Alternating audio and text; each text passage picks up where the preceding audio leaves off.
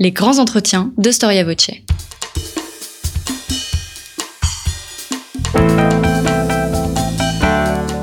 Une émission de la rédaction de Storia Voce.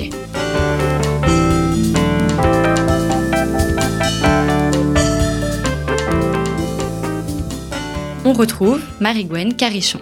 Chers auditeurs, bonjour et bienvenue dans cette nouvelle émission des grands entretiens on attribue souvent à Napoléon Bonaparte le propos suivant Les hommes sont comme des chiffres, ils n'acquièrent de la valeur que par leur position. L'imaginaire collectif représente habituellement ce héros légendaire, en général seul, face à son armée, en empereur élevé au-dessus de tous, sur son trône impérial, en chef déterminé sur son cheval piaffant. Napoléon n'a pourtant jamais agi seul. Ce formidable chef de guerre, empereur des Français de 1804 à 1814, qui a gagné toutes ses batailles et perdu toutes ses guerres, n'a pas seulement été un fin stratège militaire. Avec les Napoléonides, sa famille, qu'il a lui-même élevé au rang de dynastie, il a élaboré un vaste système politique, diplomatique et militaire, responsabilisant les siens. Et voilà comment une intrigue familiale est devenue l'histoire de l'Europe de ce début du XIXe siècle on ne peut comprendre le triomphe de Napoléon sans comprendre celui des Bonaparte. Les hommes sont comme des chiffres, ils n'acquièrent de la valeur que par leur position. Napoléon, c'est celui qui a compris que le rôle et le pouvoir d'un homme sont profondément dépendants du système auquel il se rattache. Storia Voce vous propose de vous présenter le système de cette famille hors norme dont le destin a fait basculer celui de l'Europe. En recevant aujourd'hui Vincent Aigueleux, qui vient de publier un ouvrage aux éditions Perrin, Napoléon et les siens, un système de famille. Vincent Aigueleux, bonjour. Bonjour. Vous êtes conservateur des bibliothèques de Versailles, ancien élève de l'école des Chartes. Vous avez beaucoup publié à propos de la dynastie napoléonienne, notamment une biographie des frères de Napoléon de Murat, et vous avez également publié la correspondance intégrale de Napoléon et de Joseph Bonaparte. Aujourd'hui, vous nous invitez à reconsidérer le rôle prépondérant de l'entourage de Napoléon dans sa conquête du pouvoir. Une première question, Vincent Aigueleux, pourquoi cette utilisation du terme système, que vous adoptez d'ailleurs dans votre sous-titre? Quand est-ce que Napoléon l'a utilisé pour la première fois? Alors le terme de système a été employé par Napoléon, je pense, euh, vraiment sous sa plume, on le voit à partir de 1806, euh, à, partir du moment où son frère Joseph est installé euh, dans le royaume de Naples. Il lui écrit une lettre en lui détaillant le système qu'il est en train de concevoir pour l'ensemble de l'Europe et dans ce système, sa famille a évidemment un rôle à jouer et une place déterminante à occuper. Et je crois euh, qu'il écrit bien ce système est le mien. Euh, donc il, fait sien une pensée euh, globale, européenne, extrêmement ambitieuse. Mais en effet, il ne le conçoit pas sans l'aide des membres de, sa famille sur lesquels il s'appuie pour une raison légitime. Il leur fait une, il leur prête déjà une confiance et cette confiance doit en principe s'exprimer à travers la mise en place d'un système euh, juridique, euh, législatif, euh, qui correspond à ses vues propres dans les territoires qu'ils occupent et qu'ils veulent amener à constituer une sorte de fédéralisme en fait d'Europe fédérée autour du Grand Empire. Alors, qui sont précisément en fait les membres de ce système? Alors, les membres de ce système, c'est tout d'abord, euh, a bien entendu les frères euh, et les sœurs, mais euh, évidemment, eux-mêmes ne, viennent pas seuls. il y a, ils ont derrière eux des réseaux politiques qui se sont constitués notamment sous la Révolution, pour certains même des amitiés qui remontent à l'ancien régime. Joseph a été, comme Joseph, étudiant dans les collèges royaux et donc, euh, à ce titre, ils ont fréquenté un certain nombre de personnes qu'on va retrouver euh, parfois dans, dans, leurs entourages, au prix parfois aussi de euh, d'aventures, euh, d'aventures tout à fait picaresques. Et c'est ça qui est d'ailleurs intéressant à, à étudier. Et puis, euh, donc, ces, ces réseaux euh, qui sont constitués à la fois de militaires, euh, d'intellectuels, et puis aussi de financiers, de banquiers, de, de personnes, euh, on va dire aujourd'hui, euh, on les appellerait, je sais pas, les personnes d'influence, euh, sont également euh, doublées d'une stratégie familiale. je pense notamment au mariage évidemment, euh, puisque les, les frères de, de, Napoléon et les sœurs épousent, alors parfois contre sa volonté, hein, bien entendu, mais ils épousent euh, des personnalités qui sont amenées à jouer peu à peu un rôle dans ce, dans ce système. Donc comme on voit, c'est assez complexe. Il y a, il y a d'un côté le clan qui apparaît euh, très fermé, dans lequel on, entre euh, très difficilement, euh, parfois même en forçant la porte, hein, si, si on s'appelle Murat, ou, ou pour d'autres d'autres personnes qui, qui, ont épousé des, membres de la famille pendant la Révolution. Et puis, autour de ce clan, il y a eh bien, déjà un appareil tout à fait officiel, hein, qui est la cour, les ministères, les, les, services, les services militaires, mais aussi toutes ces personnalités qui euh, s'improvisent euh, parfois conseillers de l'ombre, qui ont des intérêts cachés ou, ou qui euh, ont suivi une stratégie parfois erratique au, gré des événements en s'accrochant euh, parfois euh, à un membre de la famille Bonaparte comme on s'accroche à, un radeau. Euh, je pense par exemple à Stanislas Girardin, qui est un personnage par lequel on comprend très bien la personnalité de Joseph parce qu'il a pu le, le, suivre pendant des années, depuis la fin de la Révolution jusqu'à jusqu'à la campagne d'Espagne, par exemple. Je reviens euh, sur un, un, ter un terme que vous venez d'utiliser. Vous avez parlé de clan mm. et finalement d'esprit de clan. Pourquoi on peut dire que la famille de Bonaparte, c'est un clan? Est-ce que ça fait écho à euh, la logique corse euh, de la famille assez euh, voilà, constituée assez soli solidement oui.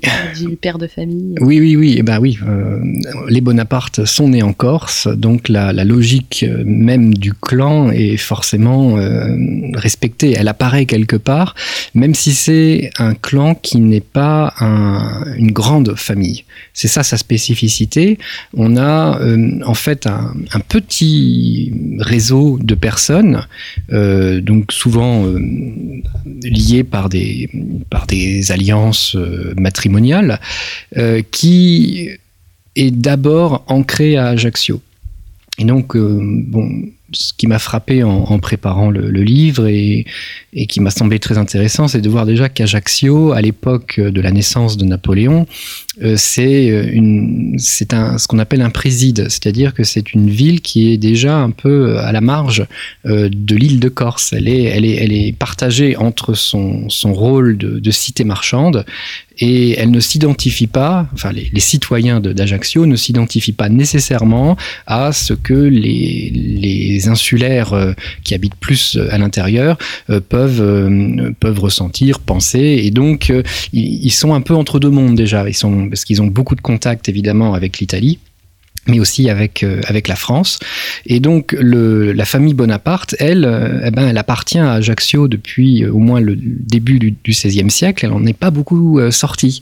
C'est à dire que le premier Bonaparte à avoir mis les pieds en Corse Francesco était là d'abord comme militaire d'une garnison. Donc garnison ça veut dire c'est fermé. Et, et puis et puis donc il s'est installé il a fait souche sa, sa famille s'est développée mais ils sont restés à l'intérieur d'Ajaccio pendant les siècles qui, ont suivi. C'est même grâce à cette euh, citoyenneté, ce, statut spécial qu'ils obtiennent la reconnaissance de la noblesse euh, par le roi de, France. Mais euh, donc pour autant, donc on, voit ils n'ont pas de, de lien euh, très excessif avec le reste de l'île. Donc c'est un clan qui est, qui, qui est fermé et, et qui est en même temps ouvert aux influences extérieures. Par exemple, on retrouve à l'intérieur du clan Bonaparte, euh, ben on retrouve un Suisse, ce qui, est assez, euh, assez peu courant pour, pour l'époque, puisque Euh, donc euh, le capitaine François Fesch a épousé euh, la mère de Laetitia Ramolino en deuxième en deuxième noce. Donc Laetitia la mère de Napoléon. Et donc le l'oncle de Napoléon s'appelle Joseph Fesch. Il a un nom il a un nom germanique. Et comme on le voit donc ce, ce clan se, se construit auprès enfin grâce à des alliances assez récente et euh, en jouant un peu avec les aléas euh, de la euh, ben de la politique internationale de, de l'époque Et alors pourtant, Napoléon, on prête à Napoléon cette phrase J'ai toujours eu à me défendre de mon origine Mm. corse et des relations de ma famille, quoique fort honorables. Et au début du livre, il y a de très longs passages. Vous Mm. écrivez beaucoup sur l'origine de la famille de Napoléon, qui finalement, oui, est assez, voilà, assez, enfin, à reconnaître, assez importante. Oui, c'est c'est un peu euh, une sorte. euh, il y a une sorte. j'ess- J'essaye de trouver le, le terme exact. C'est pas une symétrie, mais euh, une dissymétrie justement Oui. entre ce que Napoléon dit, euh, notamment dans ses mémoires, euh, dans la légende qu'il construit, en disant qu'il est obligé de se défendre de sa, de, de ses origines corses. Bah oui, parce que on va l'accuser de ne pas de ne pas être français à, à part entière. Et en même temps, euh, son père, ses frères, de Joseph à Louis, euh, en passant par même Jérôme, euh, n'ont de cesse, au cours de leur vie, d'interroger euh, la généalogie. Oui, c'est le rôle de les- Charles. euh, Ah, le rôle de. Charles, oui. C'est-à-dire que euh, ils ont bien, enfin Charles a surtout conscience que la noblesse qui leur a été reconnue, euh, que j'ai raconté pourquoi juste avant, était peut-être un peu fragile et il a voulu un peu la muscler, ce qui, ce qui est ce qui est logique et humain. Donc il a cherché à trouver des, des relations avec les Bonaparte les plus célèbres du, de la péninsule italienne et il y en a beaucoup. Par exemple, l'homme qui raconte le sac de Rome euh, en 1527 par les troupes du connétable de Bourbon s'appelle Jacopo Bonaparte.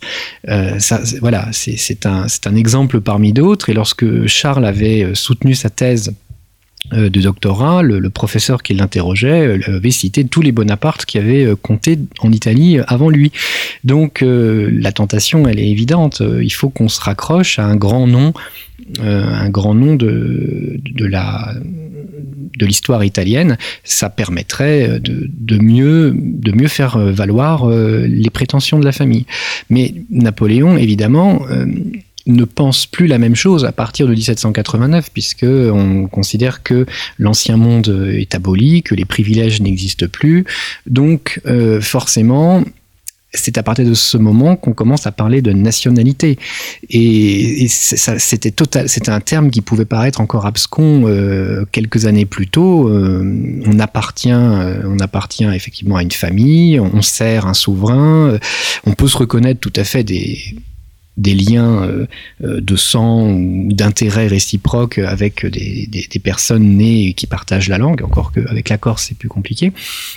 Mais euh, là, la notion même de français peut, peut paraître encore très abstraite en 1789. Donc, euh, il n'y a pas de carte d'identité, il n'y a pas de, c'est pas du tout, on, ne fonctionne pas du tout de la même manière. Donc, il a bien fallu aussi construire. Euh, et c'est ça qui est intéressant à voir, un, nouveau récit. Euh, et donc, euh, pendant quelques temps, il est assez ambivalent, son récit. Il se projette à la fois comme Corse, puisqu'on le voit proche de Paoli, ou du moins essayer d'approcher Paoli, et d'un autre côté, regarder toujours plus près des thèses révolutionnaires radicales. Est-ce qu'on peut dire qu'il y a une ligne idéologique qui réunit cette famille? Euh, parce que, par exemple, les Bonaparte n'étaient pas républicains, est-ce qu'on peut dire qu'ils étaient monarchistes Ou en fait, euh, chacun avait un peu son opinion euh, fluctuant en fonction des époques, du moment, du régime politique?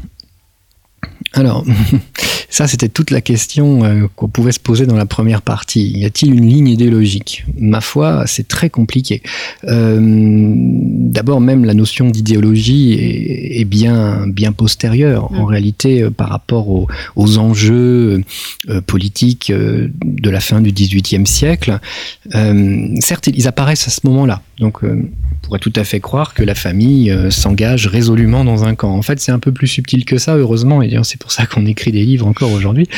Euh, Bon, monarchistes, je ne pense qu'ils ne l'ont jamais été, euh, sauf à partir du moment où ils ont recréé un système monarchique euh, à leur propre euh, faveur. Mais en revanche, et qui est très différent d'ailleurs, mais, en revanche, lorsqu'ils sont, en Corse, euh, c'est encore l'idéal euh, républicain qui prime. Mais, pareil, qu'est-ce que l'idéal républicain pour les Bonaparte Ça n'a pas grand-chose à voir avec celui qu'on qu connaît aujourd'hui. C'est celui qui a inspiré la constitution euh, de Paoli euh, dans les années 1760 qui se veut un modèle de relation euh, entre les différentes communautés, qui amène euh, le droit euh, pour tous, une, notion d'égalité aussi, et qui regarde tant du côté de la Bible, surtout du Nouveau Testament, mais aussi, bien entendu, de l'époque romaine.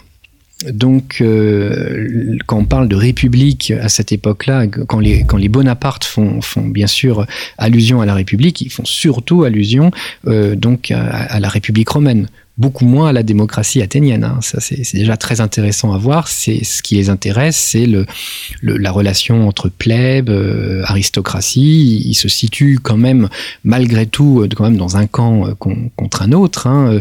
et c'est les, les lignes de force qu'on voit apparaître à ce moment-là. Donc euh, l'idéologie, bon, premièrement, je ne peux pas utiliser ce terme, c'est vrai. Euh, en revanche, les idées auxquelles ils, se raccrochent, euh, oui, on voit très bien qu'il y a parfois une sorte de, de jeu de rôle avec Lucien très à gauche du côté des Jacobins, Joseph plus modéré. Napoléon qui, fait un peu euh, du déva et vient qui, récuse l'idée même de, violence euh, populaire, il est, farouchement contre, euh, quand Lucien aurait tendance à les, justifier. Et par contre, il fréquente des personnes de tous les milieux. que ce soit des, des personnalités très attachées à l'idée de monarchie constitutionnelle, ou des personnalités qui veulent renverser l'ordre établi. On voit même des personnes parfois et, très très euh, très conflictuelles, hein, euh, comme euh, Buonarroti ou, d'autres qui qui sont dans leur dans leur entourage et, et, qui sont qui sont relativement relativement complexes. Vous avez évoqué plusieurs fois le nom de Paoli. Mm. Est-ce que vous pourriez préciser qui c'est pour nos auditeurs? Oui, bien sûr. Euh, donc j'ai parlé de Paoli, euh, donc qui était donc euh, à l'origine de la première constitution corse, donc qui est un phénomène qui, qui, est bien antérieur à la Révolution française. Personnalité fascinante du 18e. donc fils d'un insurgé corse qui s'appelait Jacinto Paoli et donc euh, engagé dès sa plus tendre enfance euh, dans euh, ce combat qui est en effet le, combat de l'île contre la tutelle génoise dans le but d'obtenir une indépendance et d'une reconnaissance surtout une reconnaissance internationale de alors, Royaume de Corse ou République de Corse, là aussi, c'est un peu compliqué à statuer dès cette époque-là. En tout cas, Paoli apparaît comme une figure de référence dans le discours des philosophes, euh, que ce soit en France, mais aussi en Angleterre, où euh, il y a un camp pour saluer son action, considère qu'il est un homme neuf, qu'il est en train de bâtir un monde, nouveau, euh, Jean-Jacques Rousseau lui écrit et donc est à l'origine même de, la notion de constitution en Corse. Et puis on, retrouve aussi autour de lui des, bah, penseurs écossais, britanniques, qui sont aussi très intéressés de voir ce qui va se construire. À cette époque-là, quand même, au 18e, l'Europe est déjà est déjà bien formée. Et là, cette île au milieu de la Méditerranée qui, qui est en train de, de combattre pour son pour son existence, eh bien, ça, ça soulève forcément des, questions, mais aussi des, envies de dire, bah, on va pouvoir avoir un petit laboratoire, des, lumières. Évidemment, la réalité du terrain est très, très, très différente, et, et, Paoli est le premier à en convenir. Donc, du coup, il est d'une sorte de despote euh, républicain, très éclairé. Il va jouer de cette image-là, et on retrouve bien sûr le père de Napoléon dans son entourage euh, dès 1763-64. Alors à partir du coup d'État, donc euh, 18 Brumaire, Napoléon il reconstitue la cour. Euh, Est-ce qu'on peut dire qu'il s'est inspiré d'un modèle en particulier? Est-ce qu'il a peut-être surtout à Louis XIV Alors, il la reconstitue pas d'un seul coup, c'est ça qui, qui, est intéressant. C'est-à-dire que oui, évidemment, il s'installe aux Tuileries euh, peu de temps après le, coup d'État euh, du 18 Brumaire, mais il va, en aucun cas, on va revoir euh, arriver à, toute vitesse les, courtisans en perruque. Et non, c'est pas du tout, c'est pas du tout comme ça dans son dans son optique. Tout d'abord, il va fonder un nouveau régime républicain euh, très austère en apparence. Et puis, au fur et à mesure, il va introduire des petites touches euh, qui vont conduire à la reconstitution d'une cour. Euh, et bien sûr, ça passe par sa famille. Alors, il, il profite de certains événements euh, il y en a un en particulier qui va lui donner l'occasion, par exemple, de renouer avec euh, la correspondance que les souverains s'envoyaient euh, pour faire part d'un événement survenu dans leur famille. C'est la mort de son beau-frère Leclerc, le général Leclerc, qui décède à Saint-Domingue des suites de la fièvre jaune. C'était donc l'époux de Pauline, l'une de ses sœurs. Et donc, euh, on ne peut pas dire que ce mariage euh, l'emballait euh, beaucoup à ce moment-là. Donc, néanmoins, il va lui servir de prétexte pour signaler à toutes les cours européennes qu'il a perdu son beau-frère. Et il va faire prendre le deuil comme autrefois à la cour de France, lorsqu'un membre de la famille royale ou un souverain européen décédait, eh bien, on portait le deuil pendant une certaine période. Et donc, c'est par euh, par petites touches de, de, cette sorte qu'il qu'il qu'il recrée ou qu'il réinvente, puisqu'en fait on, on, va surtout parler de réinvention et non pas de recréation, même si c'est très inspiré des cérémoniels de cours de l'Ancien Régime. Il va recréer petit à petit un esprit, euh, un esprit de monarchie, mais peut-être déjà de monarchie républicaine, mm. qui, est, qui, est, un concept très français, qu'on qu apprécie, très nouveau, oui, qu'on qu continue à, à la fois à, défendre ou à déplorer euh, aujourd'hui. Et euh, donc on voit sa famille en effet un rôle à jouer et euh, néanmoins parfois leur corps défendant aussi. Euh, par exemple, euh, ni Joseph ni Lucien ne ne, comment dire, euh, vont défendre dans un premier temps cette idée de recréation ou de réinvention.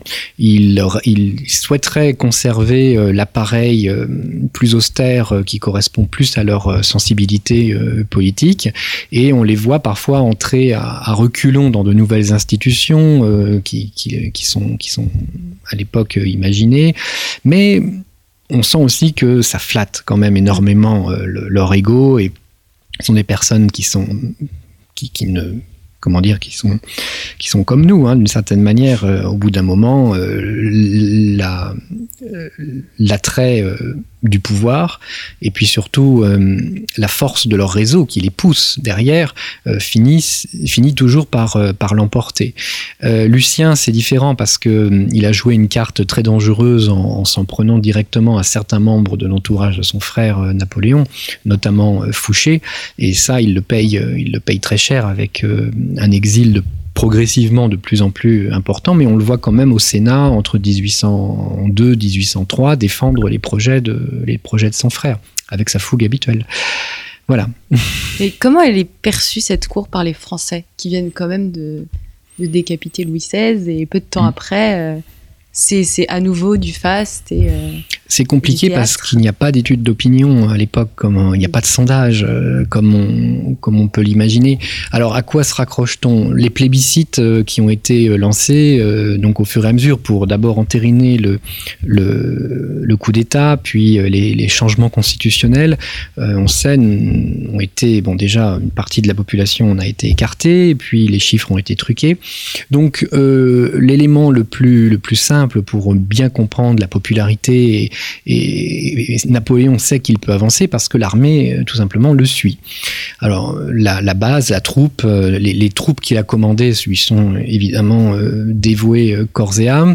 Là où parfois il y a quelques frictions, c'est avec des généraux et des futurs maréchaux, mais justement qu'on va convaincre d'adhérer au projet et qui vont faire partie du système de cours euh, parce qu'on va leur euh, conférer davantage de dignité, toujours plus de, de, médailles et toujours plus de galons et de dorures. Ils vont pouvoir inscrire bientôt leurs armes euh, sur, les, sur les portières, donc ils vont être l'équivalent de ce qui était les ducs et pairs sous, sous l'Ancien Régime. Donc évidemment, c'est difficile de résister euh, aussi au bout du compte. Euh, ceux qui résistent, eh bien eh bien on les écarte, euh, voire on... Tout simplement. Bah oui, euh, celui qui a le plus résisté, euh, c'était Moreau, qui d'ailleurs était une figure assez, assez complexe, on n'a jamais véritablement compris ses, ses motivations. Pour la petite histoire, la famille même de Napoléon a estimé que Moreau était peut-être la mauvaise victime expiatoire. Il y a eu, il y a eu d'autres cas de, de, généraux ou de maréchaux qui, qui, ont, qui ont été un peu écartés parce qu'ils n'adhéraient pas totalement au projet. Et alors à la cour, il y a une personnalité assez influente, mais qui a eu un rôle complexe. C'est Joséphine de Beauharnais. Mm. Quelle est sa relation avec le clan Bonaparte avec les politiques? Comment elle, euh, comment elle s'installe euh? Alors Joséphine, c'est le personnage euh, pivot. Hein. Souvent, si on veut comprendre ce qui s'est réellement passé, il faut bien sûr interroger mm. du côté de l'entourage de Joséphine. De 1796, date du mariage avec Napoléon, jusqu'en 1809, et même après. En, réalité, elle a, un, elle a un rôle de conseiller, évident. Elle a un rôle euh, politique très développé, mais qui n'apparaît pas évidemment en pleine lumière. Cependant, euh, elle, amène avec elle euh, bah, tout un réseau de, banquiers de financiers qu'elle connaissait avant son mariage avec Napoléon. Elle, elle, amène d'une certaine manière les, thermidoriens, ceux qui ont précipité la chute de Robespierre, elle amène les thermidoriens aux côtés de son mari. Alors au début, évidemment, ces derniers sont pas, comment dire, regardent un peu de haut le, petit général Bonaparte, lui confie l'armée d'Italie, qui considère comme une, armée euh, inférieure par rapport à l'armée du Rhin. Euh, il n'anticipe pas les énormes succès qui vont être remportés en Italie. Et euh, dès cette époque-là, Joséphine, euh, eh bien, elle place des, gens à elle dans, dans l'entourage de, de, son mari qui vont faire des affaires. Elle-même, elle-même suit ses propres, ses propres affaires. Euh, il faut imaginer que dans le sillage de l'armée d'Italie, euh, c'est, des fournisseurs, c'est des, des, personnes qui vont acheter des marchés, qui vont s'enrichir avec la vente des biens nationalisés dans le Milanais. C'est considérable. C'est là, c'est tout aussi considérable que ce qui s'est passé en France après 1789.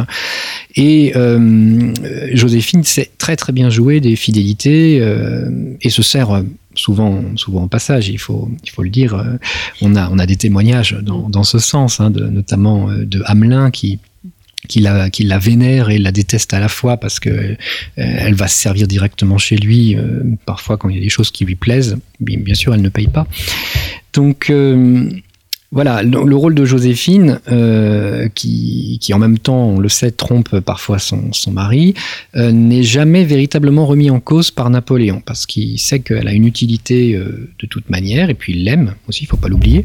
En revanche, du côté des frères et sœurs, là, ça passe nettement, nettement, nettement moins bien. Et on sait que Joseph a essayé d'avoir sa peau en 1799, juste avant le coup d'État. Il n'y est pas parvenu parce qu'il n'avait pas les mêmes garanties à offrir finalement.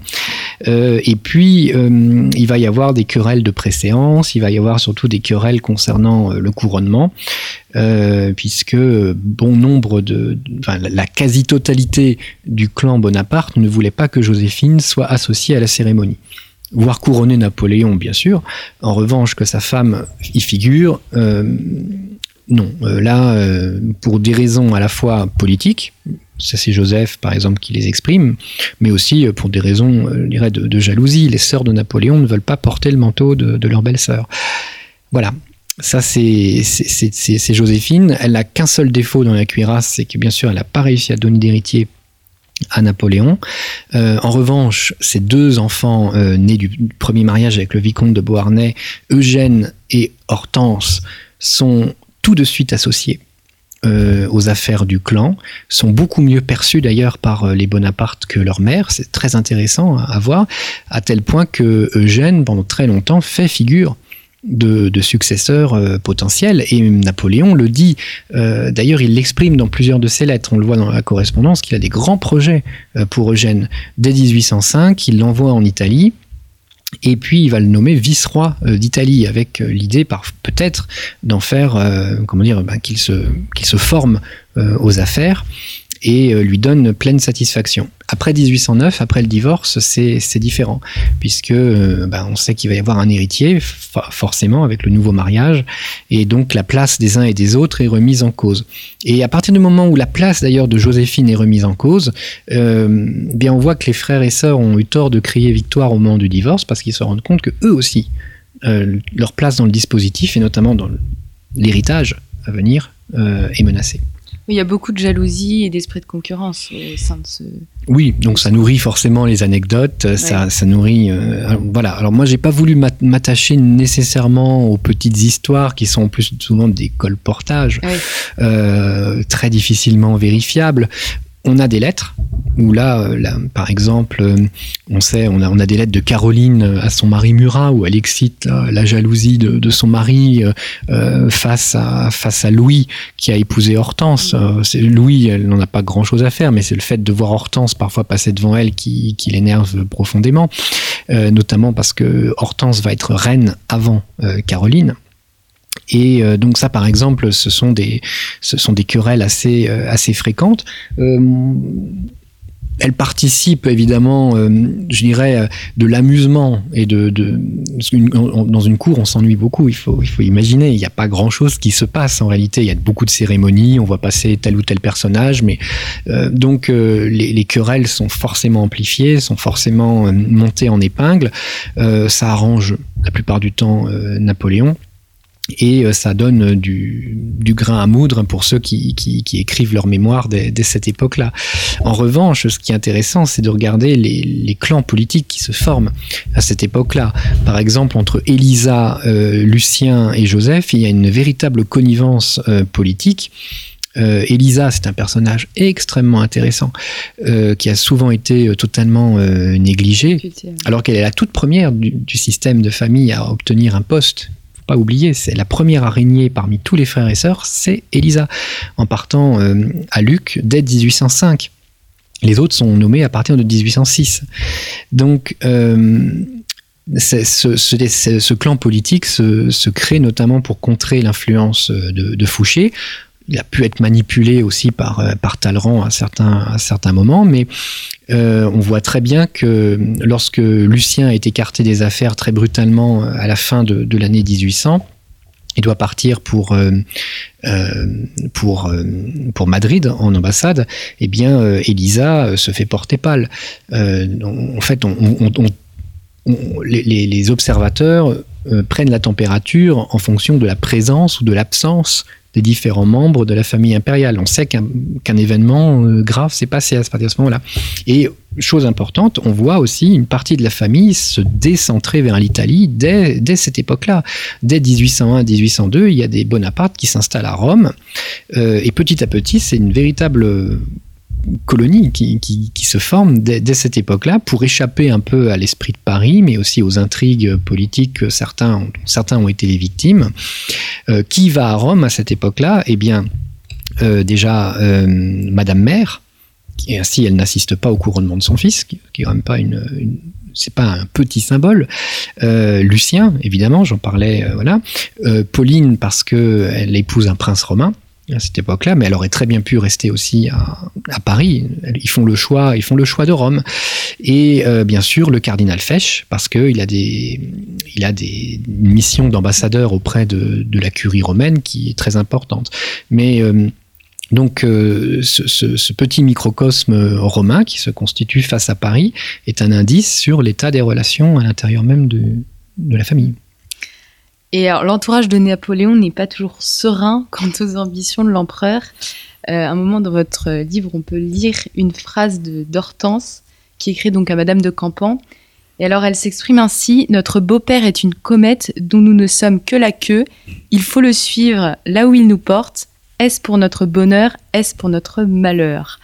Euh, c'est vrai que Napoléon, il peut, il peut angoisser euh, les membres de sa famille quand on voit ces moult projets en Europe, par exemple. C'est tout à fait vrai. Et, il faut imaginer que ces personnes-là viennent déjà de traverser neuf années de, révolution. Euh, que Joséphine, euh, entre autres, par exemple, euh, et ses enfants se sont quand même vus plusieurs fois. Ben, déjà, premièrement, le vicomte de Beauharnais a été guillotiné. ils ont assisté parfois de près ou de loin à certains événements extrêmement durs. Euh, des massacres, des exactions. Donc, euh, se retrouver comme ça du jour au lendemain euh, au plus haut fait, enfin, pardon, à la plus haute place politique, c'est aussi s'exposer à une chute encore plus brutale et, et plus douloureuse. Donc, il y a à la fois chez les Bonaparte et leur entourage une sorte d'ivresse euh, en 1799-1800, au moment où ils arrivent au pouvoir, tout, semble permis, tout semble ouvert, et en même temps une immense crainte du lendemain. Parce que euh, on ne sait pas si le système qui va, qui va être lancé par Napoléon euh, va perdurer. Je rappelle qu'en 1800, il y a la bataille de Marengo, le, général Desay est tué. Euh, la question qui se pose, c'est mais si la balle qui a frappé Desay avait frappé le premier consul, que se serait-il passé? Le, régime n'a même pas quelques mois d'existence. On, est déjà en train de poser la question de, sa survivance, de la capacité des autres Bonaparte à exercer le pouvoir hors, hors Napoléon. Donc, et, les événements qui vont s'enchaîner peu à peu vont conduire en effet à, euh, à, conserver cette métaphore très intéressante du météore. Napoléon finalement ne serait là que pour illuminer le, mm. bah, le, ciel politique pendant un court moment et ensuite après disparaîtrait en emmenant à sa suite ses frères et sœurs. Et euh, un autre personnage qui utilise, c'est un peu plus loin dans le livre, euh, cette même métaphore de, du, météore, c'est Louis. Mm. C'est Louis Bonaparte qui, devenu roi de Hollande, s'alarme euh, dès 1808 euh, sur les conséquences euh, de la politique de son frère, parce qu'il ne veut pas, dit-il, revivre une nouvelle révolution. il, craint que sa famille termine comme Louis XVI. Euh, même si les Hollandais sont loin d'être des buveurs de sang, hein, il, faut, il faut le dire, mais il, craint pour, euh, il craint pour la sécurité des siens si la politique de son frère conduit finalement à une sorte d'opposition populaire qui n'existe pas encore, mais qui, qui pourrait apparaître un jour. C'est la grande crainte de, Louis, qui, au demeurant, le personnage le plus complexe du, du système. Euh, de famille.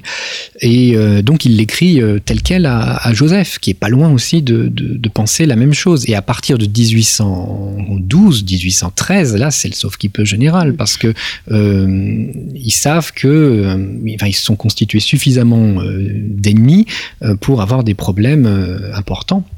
Et d'ailleurs, l'un d'entre eux va finir très mal, puisque c'est Murat qui finit fusillé. Il était essentiel, cet édifice familial, ou utile? Euh, hein, c'est une bonne question. Là, je vais avoir du mal à répondre. Euh, parce que oui, il apparaît essentiel, il paraît inévitable d'une certaine manière euh, pour bon nombre, finalement, pour bon nombre de Français à l'époque il retrouve à partir de 1800 une stabilité politique qui avait complètement disparu. On ne savait plus, euh, ce que c'était qu'un régime euh, euh, qui était capable finalement d'expliquer aussi sa marche. le directoire qui, a suivi la terreur a, souffert en fait d'une sorte de désincarnation euh, totale de, de la politique, euh, enfin de, de, pardon, désincarnation du fait politique. C'est-à-dire que difficile de se, de projeter ses propres, sa propre fierté nationale d'une certaine manière dans les cinq directeurs qui en plus ont un système très complexe pour se succéder les uns les autres. On parle beaucoup de beaucoup de magouilles déjà à cette époque-là. Et euh, malgré tout, euh, il ne faut pas oublier que la France, à 90% à l'époque, hein, euh, n'est pas, républicaine. Elle est monarchiste. Donc, enfin, du moins, premièrement, elle est aussi catholique. Elle est monarchiste et il y a une vraie, un vrai désir d'un régime incarné par une personne. C'est ça, euh, c'est aussi la, vocation catholique que l'on croit, euh, vous savez, à la présence du Christ. Euh, donc la présence du Christ, c'est aussi à travers la politique, à travers la présence d'une personne pour l'exercice du pouvoir. Que cette personne soit dotée de tous les pouvoirs ou pas, là c'est le débat qui, qui va durer tout le long du 19e siècle, mais on ne peut pas dire que 1792 ait converti brutalement les Français à la République. Voilà. Alors pour vous, c'est Jérôme qui est particulièrement le symbole euh, de la famille et de ses paradoxes. Pourquoi Est-ce que vous vous expliquez dans la conclusion? Ah bon, c'est Jérôme? Vous dites, Jérôme symbolise à lui seul toutes les faiblesses, toutes les hardiesses, mais aussi tous les paradoxes d'une famille qui a cru longtemps maîtriser son destin, qui s'est élevée jusqu'au plus haut sommet tout en conservant un esprit pratique, parfois mesquin. Oui, parce qu'en fait, Jérôme, euh, c'est celui qui a été éduqué dans la culture de la famille, contrairement à tous les autres, euh, parce qu'ils ils sont nés avant, donc ils ont eu plusieurs systèmes d'éducation euh, qui se sont euh, succédés depuis les collèges royaux, aux écoles militaires. Jérôme, lui, il n'a jamais connu que ses frères et sœurs d'une certaine manière. Il a été mis en pension à partir de 1795, ça n'a pas été très concluant. Et en 1800, il est encore très jeune au moment de la, prise du pouvoir de son frère. Donc, il va se, il va se créer sa propre culture politique. Et euh, enfin, si on peut parler de culture, hein, euh, sa, propre, son propre système euh, de représentation à travers l'exemple de ses frères et sœurs. Donc c'est effectivement le, c'est le plus Bonaparte des, des, des Bonaparte, si, si, on veut jouer la provocation. Donc Jérôme est intéressant parce que oui, il symbolise euh, les, bah, les errements bah, de, sa condition. Il ne sait pas trop qui. Pendant très longtemps, il se cherche. On est même obligé de l'envoyer euh, se, calmer sur des navires de, marine parce que euh, de la marine militaire parce que on estime qu'il fait trop de bêtises à Paris et donc il va, chercher son identité pendant assez longtemps. Il va être nommé roi de Westphalie en, 1807. On estime que c'est pas très concluant non, non, plus, même si regardez de près la constitution de ce royaume allemand est bien plus intéressante qu'on a pu le penser. Et euh, enfin, en 1815, euh, eh bien, il, se révèle totalement euh, à Waterloo. Jérôme, il avait beaucoup souffert de ne pas avoir pu assister à Marengo. C'est pour ça qu'il avait insisté auprès de Napoléon pour qu'il lui donne l'épée qu'il portait là-bas à la bataille. C'était aussi un moyen pour lui de, faire sien de faire, oui, de, faire sien le, prestige de, son frère. Il, vit quand même dans, dans, une ombre colossale. Et et puis en 1815, on retrouve à Waterloo les mêmes, euh, les mêmes prédispositions euh, internationales qu'avant Marengo, c'est-à-dire que c'est une bataille qui peut quand même jouer beaucoup sur l'avenir euh, du régime. Cette fois-ci, Jérôme est présent. Bon, la bataille va mal se finir, contrairement à Marengo, mais comme le dit Lamartine, ce jour-là, il a, il a totalement effacé toutes, ces, toutes ces erreurs pour revenir finalement dans, dans l'esprit même de ce qu'est la, gloire de Napoléon ben, le, le, courage devant l'adversité, etc., etc. Après, les, années d'exil vont, vont, être beaucoup moins courageuses, ça c'est vrai. Une dernière question avant d'évoquer euh, votre travail aux archives. Euh, on peut dire qu'en soutenant le pensionnaire de Madame de Campan pour former des nouvelles élites, euh, Napoléon prépare en fait sa succession. Euh, oui, il prépare, mais aussi, euh, d'une certaine façon, il, euh, il ressuscite. Là, là, pour le coup, on parlait de la cour tout à l'heure en disant que c'était peut-être une, réinvention plutôt qu'une recréation. Mais qu'est-ce que la maison de la Légion d'honneur si, si, ce n'est qu'une nouvelle variation de la maison de Saint-Louis, créée par Madame de Maintenon, dans laquelle avait été euh, élève sa sœur Elisa. Mm-hmm.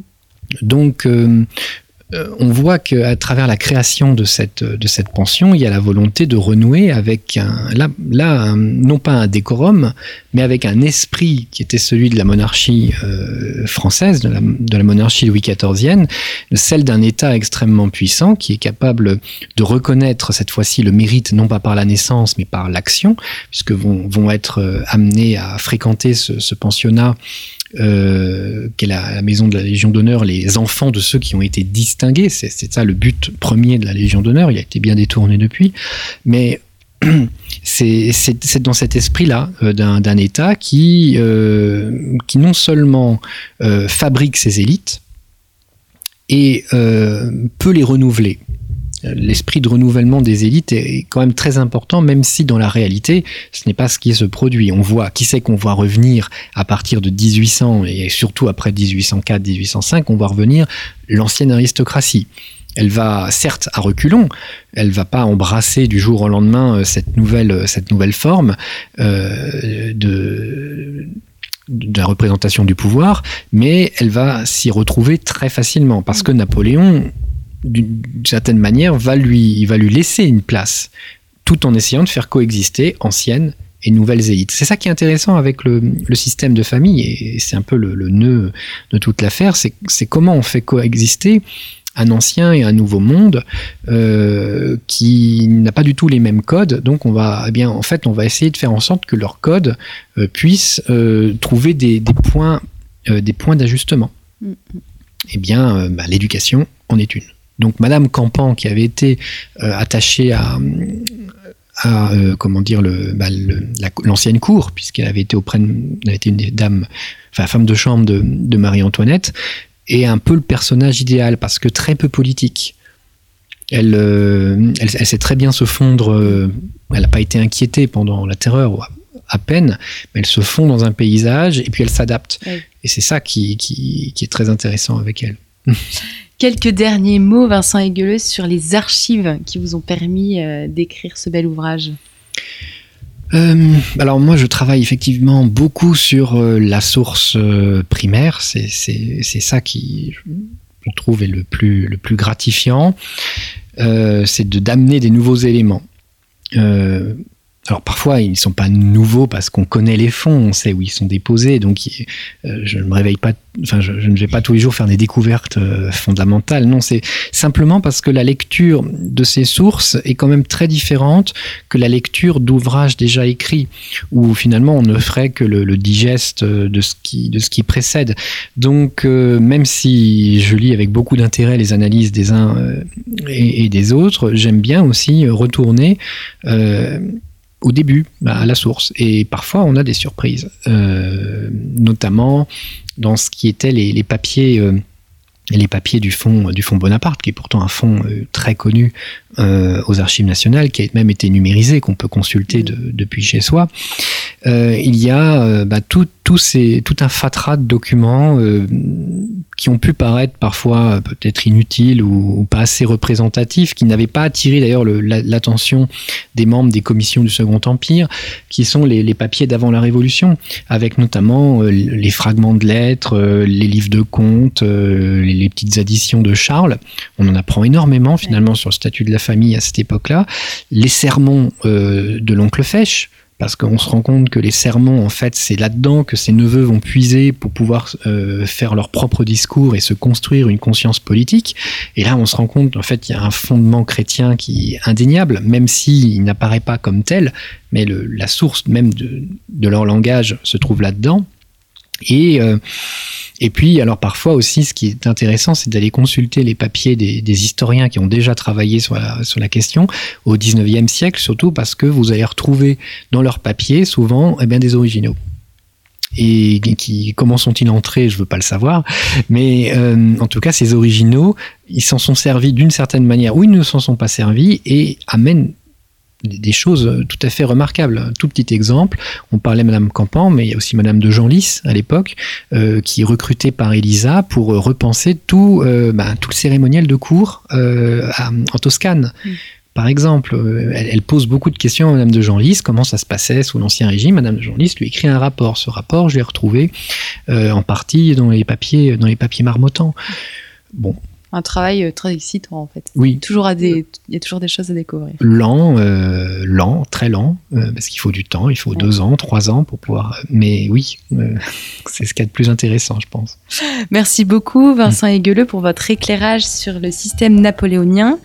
Je rappelle à nos auditeurs le titre de votre ouvrage, Napoléon et les siens, un système de famille, publié récemment aux éditions Perrin. Merci chers auditeurs pour votre fidélité et à très bientôt pour une nouvelle émission Storia Voce.